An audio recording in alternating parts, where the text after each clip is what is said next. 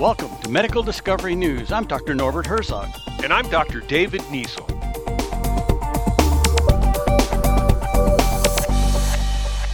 Scientists are always looking for new targets in cancer cells so that treatments kill only tumors and not healthy cells. One new target is cancers that have a mutation in the KRAS gene. These cancer cells have higher amounts of iron.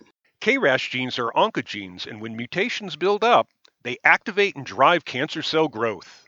Mutated KRAS genes are behind most pancreatic, non small cell lung, and colorectal cancers. They're also mutated in 22% of all cancers. That's why it would be a good target for developing new cancer therapies. Few now exist because of the severity of side effects when KRAS is targeted. But the higher amounts of iron in tumors with KRAS mutations mean scientists could send drugs directly into those cells. We need iron to deliver oxygen throughout our bodies, but cells carefully regulate the amount in our cells since too much is toxic. It is unclear why cancers with activated KRAS accumulate iron. Iron is also involved in cell growth energy production, and the expression of genes, some of which could play roles in cancer. So, scientists are now looking at a drug called cobimetinib, which is designed to only release its cell killing ingredients in cells with high amounts of iron.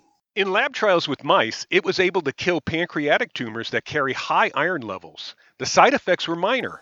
If human trials show the drug works, all those cancers with KRAS mutation could be impacted.